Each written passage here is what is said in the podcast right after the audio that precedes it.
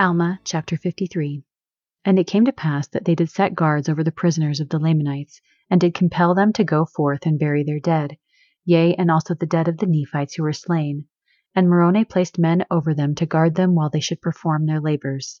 And Moroni went to the city of Mulek with Lehi, and took command of the city and gave it unto Lehi. Now behold, this Lehi was a man who had been with Moroni in the more part of all his battles, and he was a man like unto Moroni, and they rejoiced in each other's safety. Yea, they were beloved by each other, and also beloved by all the people of Nephi. And it came to pass that after the Lamanites had finished burying their dead, and also the dead of the Nephites, they were marched back into the land bountiful. And Teancum, by the orders of Moroni, caused that they should commence laboring in digging a ditch round about the land, or the city bountiful.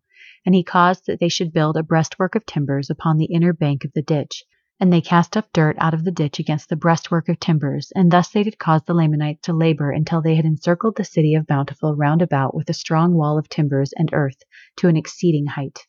And this city became an exceeding stronghold ever after. And in this city they did guard the prisoners of the Lamanites, yea, even within a wall which they had caused them to build with their own hands. Now Moroni was compelled to cause the Lamanites to labor, because it was easy to guard them while at their labor, and he desired all his forces when he should make an attack upon the Lamanites. And it came to pass that Moroni had thus gained a victory over one of the greatest of the armies of Lamanites, and had obtained possession of the city Mulek, which was one of the strongest holds of the Lamanites in the land of Nephi, and thus he also built a stronghold to retain his prisoners. And it came to pass that he did no more attempt a battle with the Lamanites in that year, but he did employ his men in preparing for war, yea, in making fortifications to guard against the Lamanites, yea, and also delivering their women and their children from famine and affliction, and providing food for their armies.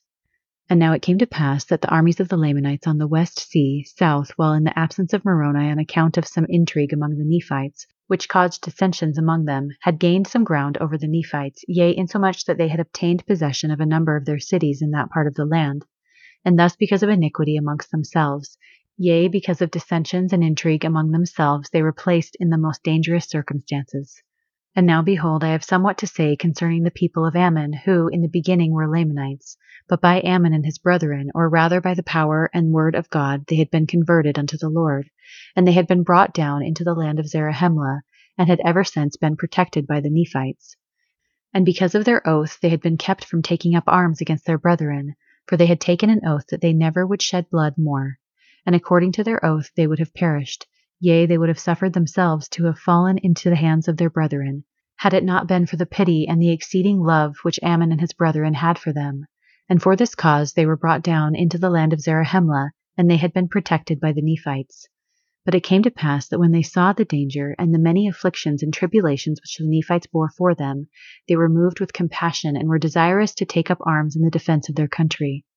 But behold, as they were about to take their weapons of war, they were overpowered by the persuasions of Helaman and his brethren, for they were about to break the oath which they had made, and Helaman feared lest by doing so they should lose their souls. Therefore all those who had entered into this covenant were compelled to behold their brethren wade through their afflictions in their dangerous circumstances at this time. But behold, it came to pass that they had many sons, who had not entered into a covenant that they would not take their weapons of war to defend themselves against their enemies.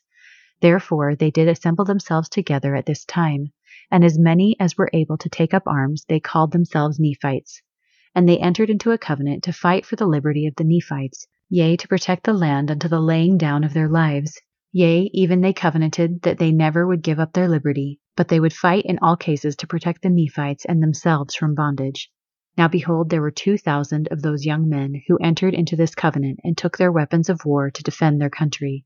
And now behold, as they never had hitherto been a disadvantage to the Nephites, they became now at this period of time also a great support, for they took their weapons of war, and they would that Helaman should be their leader.